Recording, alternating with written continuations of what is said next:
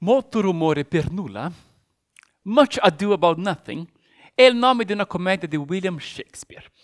Gira intorno ad un insieme di fraintendimenti, pettegolezzi e false accuse, che in fin dei conti non si basano su nulla di concreto. C'è tanto trama e tanto rumore per nulla.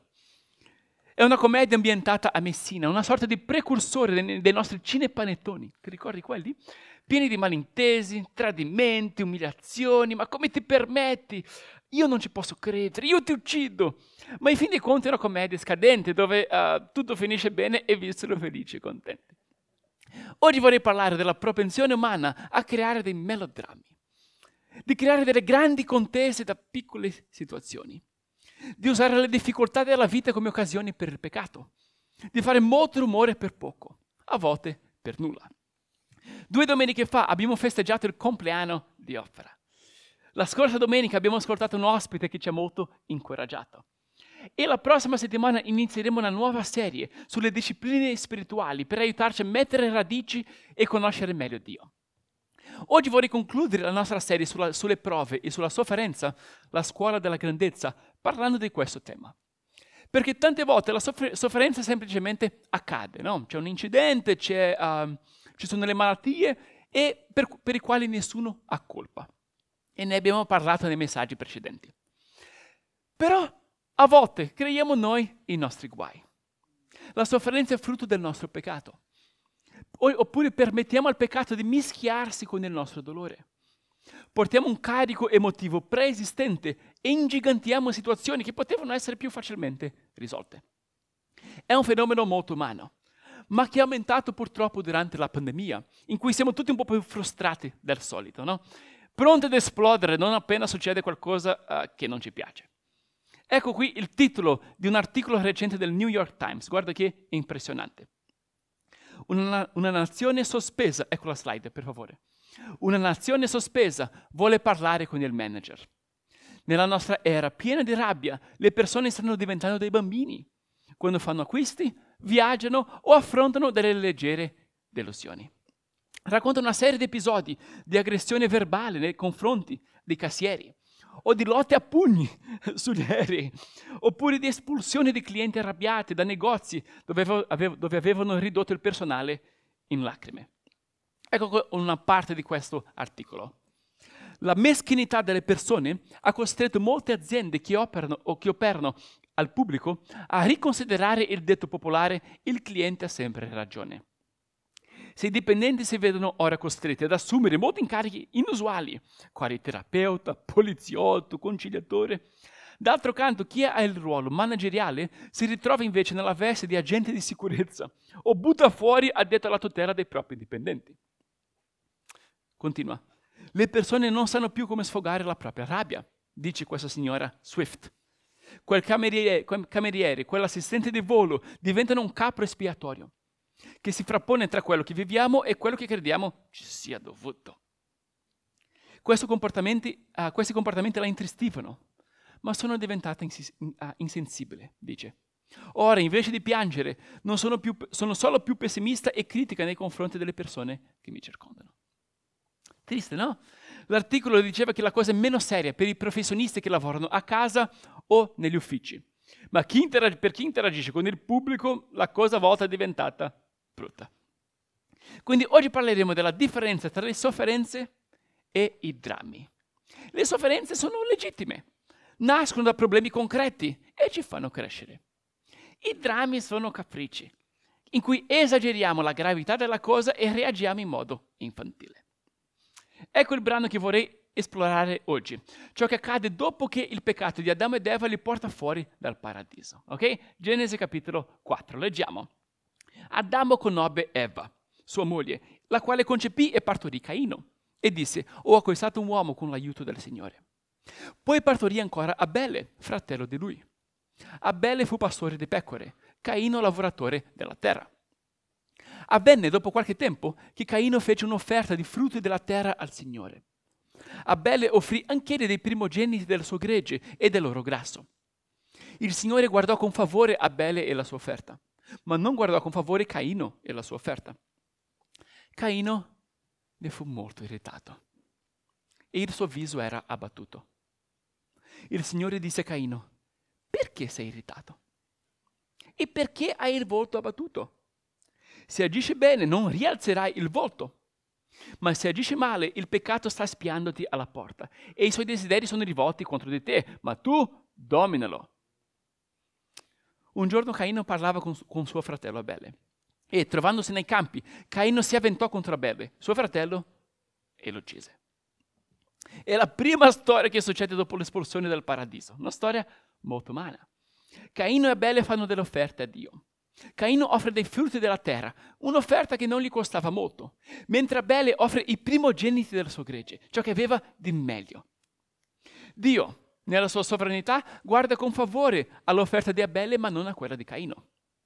E cosa succede? Caino ne è irritato, è ferito, è abbattuto. E si arrabbia con Abele che non aveva nessuna colpa. Aveva soltanto fatto la sua offerta a Dio. Abele è innocente. Abele non ha fatto niente a Caino, ma Caino è pieno di rabbia. Gli dà la colpa, lo vuole uccidere. Fa molto rumore per nulla. Dio, nella sua saggezza, prova a ragionare con Caino, no? Dice, perché sei irritato, Caino? È una domanda che tutti noi dobbiamo porci in momenti di, di rabbia, di delusione, di critica degli altri, cioè perché sono irritato? Qual è la reale ragione del problema? Dio gli fa anche un'altra domanda. Se agisci bene non rialzerai il volto, cioè una persona senza peccato si rialza, non, non sostiene una rabbia spropositata. Il problema di Caino non era un peccato commesso da suo fratello Abele, era un suo peccato di Caino. Abele non gli aveva fatto niente. Il peccato di Caino creava la sua rabbia. Dio gli dice, il, peccato sta spiandoti alla porta e i suoi desideri sono rivolti contro di te, ma tu dominalo. Cioè, domina il tuo peccato, Caino. Riconoscilo, dai il giusto nome, è peccato. Sei nel dolore perché sei nel peccato. Ovviamente esistono tante situazioni nella vita in cui soffriamo per azioni commesse da altri. Ma in questo caso Abele è innocente. Caino de- deve riflettere sulla ragione del suo dolore, invece di dare subito, automaticamente la colpa al fratello. Perché sei irritato? È una domanda che tutti noi dobbiamo porci, soprattutto quando dare, vogliamo dare la colpa ad un fratello.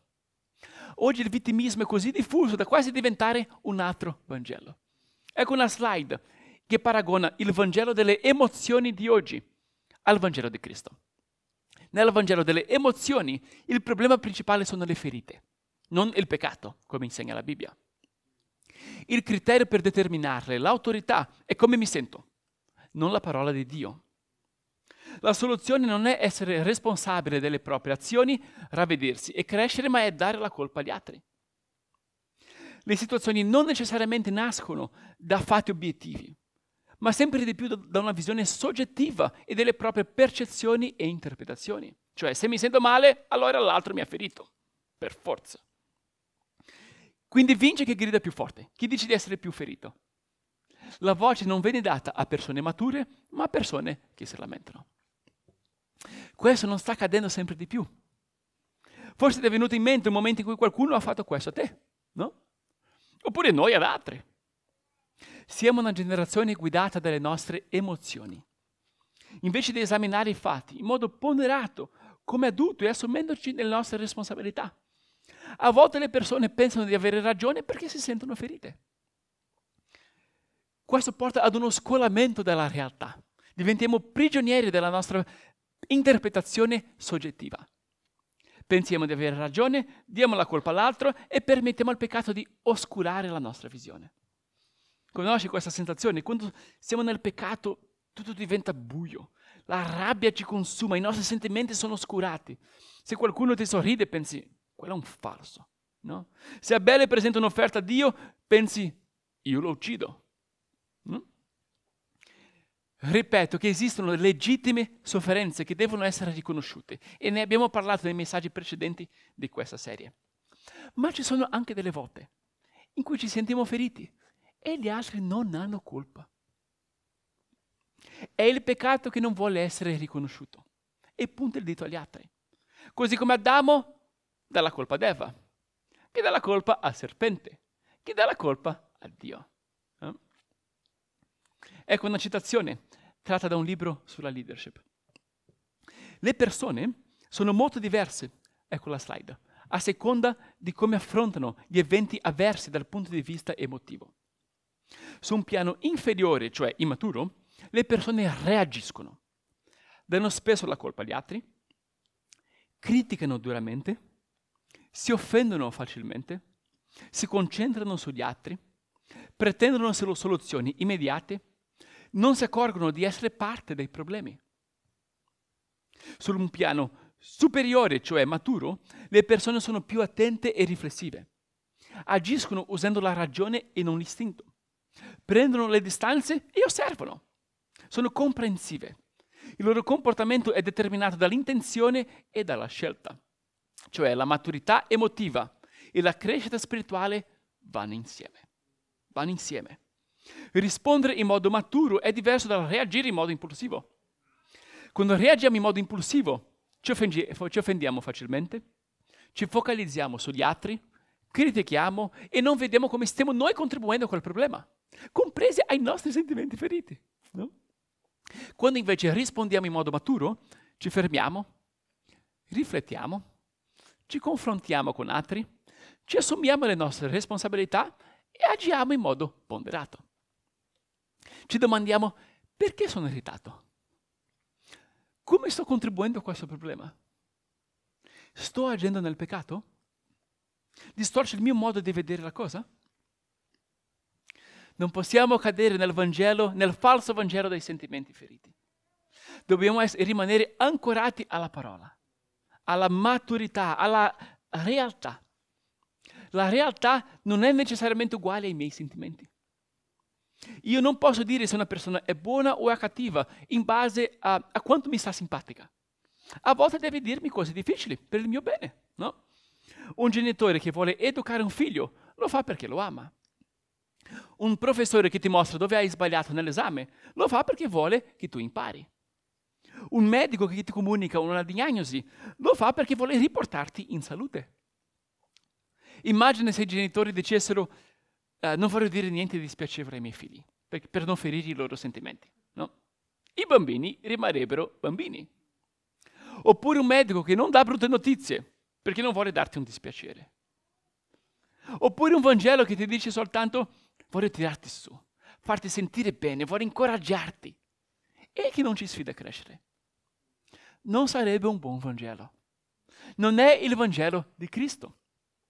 Perché Gesù desidera il nostro bene dice, ti invito a crescere, ti invito a riconoscere il tuo peccato. Già fa- ho già fatto la parte più difficile, ho dato la mia vita sulla croce. Camminiamo ora insieme verso la santità e la maturità. Il Vangelo di Cristo riconosce il peccato umano, si erge sulla parola di Dio e ci invita a diventare persone mature. Il Vangelo delle emozioni si incentra sulle nostre ferite, su come mi sento, mi porta a dare la colpa ad altri e a non crescere. Perché sei irritato, Caino? È la domanda di Dio. E Caino purtroppo non dà ascolto alla voce di Dio e finisce per uccidere suo fratello. E questo succede fino ad oggi. Possiamo pensare a situazioni in cui noi abbiamo confuso i nostri sentimenti con la realtà. O in cui qualcuno ha alzato un polverone per questioni piccole perché non aveva compreso e gestito bene le proprie emozioni. La buona notizia è che Gesù offre redenzione a tutti noi. Che Gesù ci chiama a tornare al vero Vangelo che produce contrizione, ravvedimento, verità, crescita, maturità e redenzione. Gesù fa luce. Gesù porta chiarezza. Ecco un'altra tabella che ci aiuta a distinguere le sofferenze dai drammi. Un giorno io e Mila riflettevamo e abbiamo riempito una lavagna con dei paragoni che ci aiuteranno a leggere meglio no? le, le, situazioni della vita, noi stessi e gli altri. Va bene? Ecco 12 paragoni. Vediamo uno alla volta. Primo paragone è, le sofferenze sono vere. Nascono da situazioni concrete. C'è un reale problema. I drammi esagerano piccole situazioni. Seconda, Nelle sofferenze c'è percezione di sé nel viaggio della vita, cioè le viviamo con prospettiva. Nei drammi c'è perce- percezione di sé solo qui ed ora. Sono prigioniero del momento. L'importante è come io mi sento ora. Quindi prendo decisioni impulsive. È difficile staccare, acquisire prospettive e prendere decisioni più ponderate. Terzo paragone. Nella sofferenza c'è una prospettiva più grande ancora, una prospettiva dell'eternità. Inserisco il problema all'interno della grande storia di redenzione di Cristo, che finirà bene grazie a Cristo. Nei drammi vedo il problema sotto la lente di ingrandimento. Diventa enorme, diventa tutto, ci consuma, diventa un ciclo continuo di pensieri negativi. No? Ci toglie il sonno, ci toglie l'attenzione durante la giornata, esiste solo quello. Ecco un quarto paragone. Nelle sofferenze mi assumo le mie responsabilità. Riconosco i miei errori anche quando gli altri hanno anche sbagliato. Sono un protagonista capace di superare ostacoli, cambiare e crescere. Nei drammi io sono la vittima. Io sono il risultato di ciò che gli altri fanno a me. Gli altri devono cambiare. Mm? Ma questo difficilmente porta alla soluzione perché non, ha, non abbiamo controllo sugli altri. Abbiamo un controllo su come possiamo reagire. Anche se ho subito un'ingiustizia, sono responsabile della mia reazione. Mi rialzo, mi libero da quello e vivo come un cristiano sereno e in pace. Il prossimo paragone è importante. Le sofferenze edificano. Quanto è bello piangere con una persona che piange. Sono alcuni dei momenti più belli della vita, c'è tenerezza. Preghiamo insieme, siamo edificati. È molto bello. I drammi invece ci scoraggiano. Pensiamo, oh, ma stiamo parlando di questo, ma veramente? Prossimo paragone. Le sofferenze di conseguenza uniscono, ci avvicinano gli uni agli altri. Ecco un proverbio del libro dei proverbi, la prossima slide. L'amico ama in ogni tempo. È nato per essere un fratello nella sventura. Nella sventura un amico si dimostra un fratello. Camminiamo insieme, condividiamo i pesi gli uni degli altri.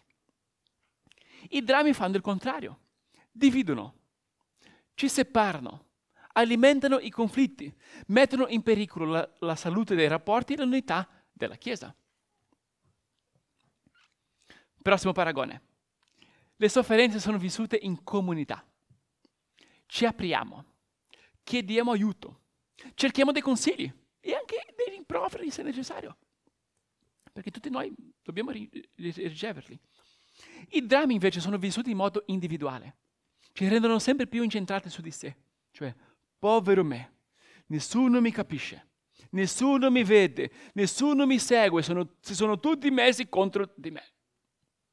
Mm. Prossimo paragone. Quando soffro, rimango.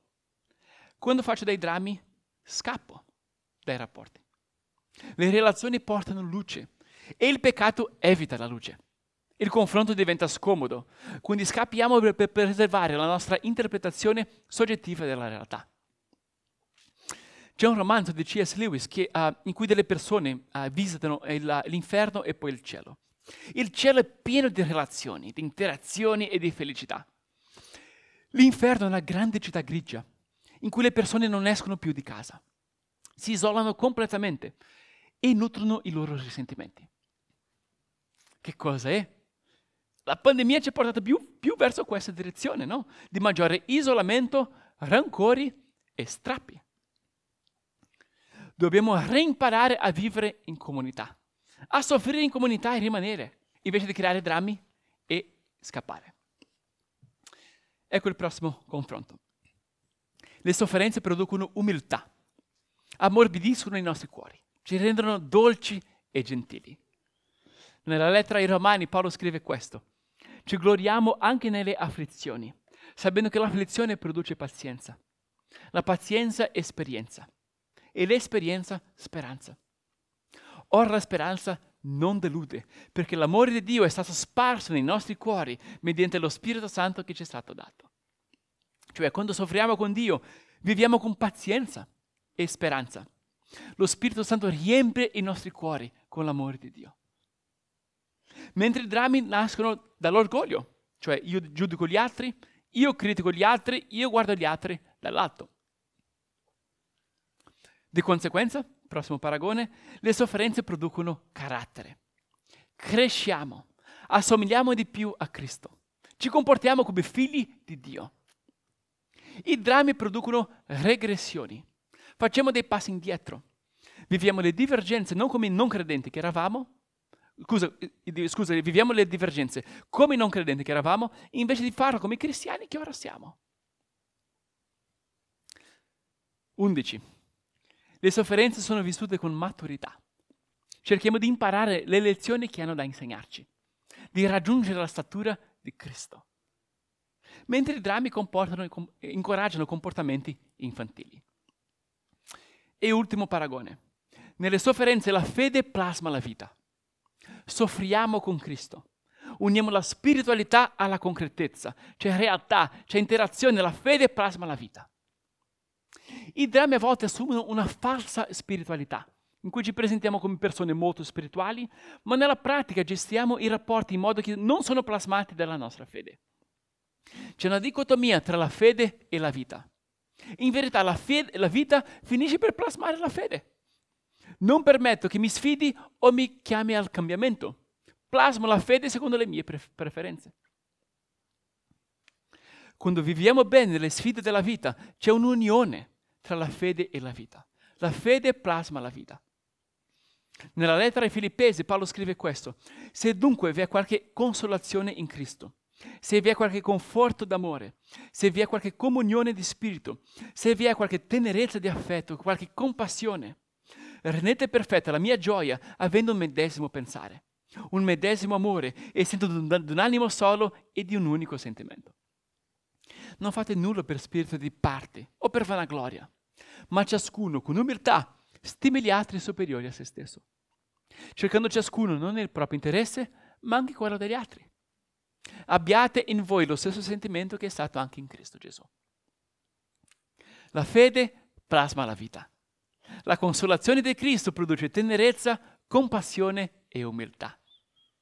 Non agiamo per spirito di parte o per vanagloria, ma abbiamo lo stesso sentimento di Cristo Gesù e ci adoperiamo per l'amore e per l'unità. Quindi ecco alcune applicazioni prima di avviarci verso la conclusione. Un'applicazione di tipo individuale e poi una comunitaria. La prima domanda è eh, dove ti trovi ora? Con quale colonna ti sei più identificato? Non avere paura di dire mm, più con la seconda. Va bene, siamo umani. La verità è buona, produce luce, ci mostra come crescere e cambiare. È buona. Pongo anche questa domanda. Cosa farai per vivere meglio? Quali sono i tuoi prossimi passi? Non avere paura di abbracciare le sofferenze. Ben vengano, perché edificano, uniscono e sollevano. Però non dare spazio ai drammi nella vita. Non farti consumare da questioni piccole. Prenditi la responsabilità della vita e riconosci ogni peccato che devi riconoscere e cammina in santità con Cristo. Era l'applicazione individuale. L'applicazione comunitaria è quale chiesa vogliamo essere? No? Come uh, vediamo dei nostri fratelli dentro e anche tanto fuori la chiesa? E cosa faremo per aiutarli? Ai Galati Paolo scrive questo. Fratelli, qualora uno venga sorpreso in qualche colpa, voi che avete lo spirito, correggetelo con dolcezza. E vigila su te stesso per non cadere anche tu in tentazione. Vogliamo correggere gli uni gli altri con dolcezza, sapendo che anche noi possiamo dare spazio al peccato nel nostro dolore. Capita. Il dolore è inevitabile, ma il tormento che viene con il peccato è opzionale. Non possiamo evitare il, do- il dolore, ma possiamo evitare i drammi. Sì. Quindi vogliamo incoraggiarci a vicenda a vivere tutte le sofferenze della vita, ma a evitare quelle che nascono dal nostro peccato. La lettera agli ebrei aggiunge questo. Facciamo attenzione gli uni agli altri per incitarci all'amore e alle buone opere.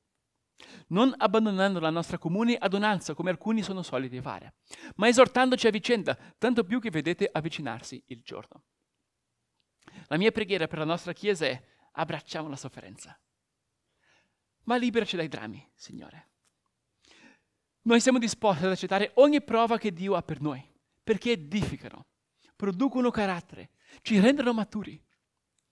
Ma invitiamo amorevolmente ogni persona che causa drammi a riconoscere che insieme al suo dolore c'è anche peccato e a lasciare quel peccato, in modo che smetta di soffrire e viviamo bene, viviamo in pace.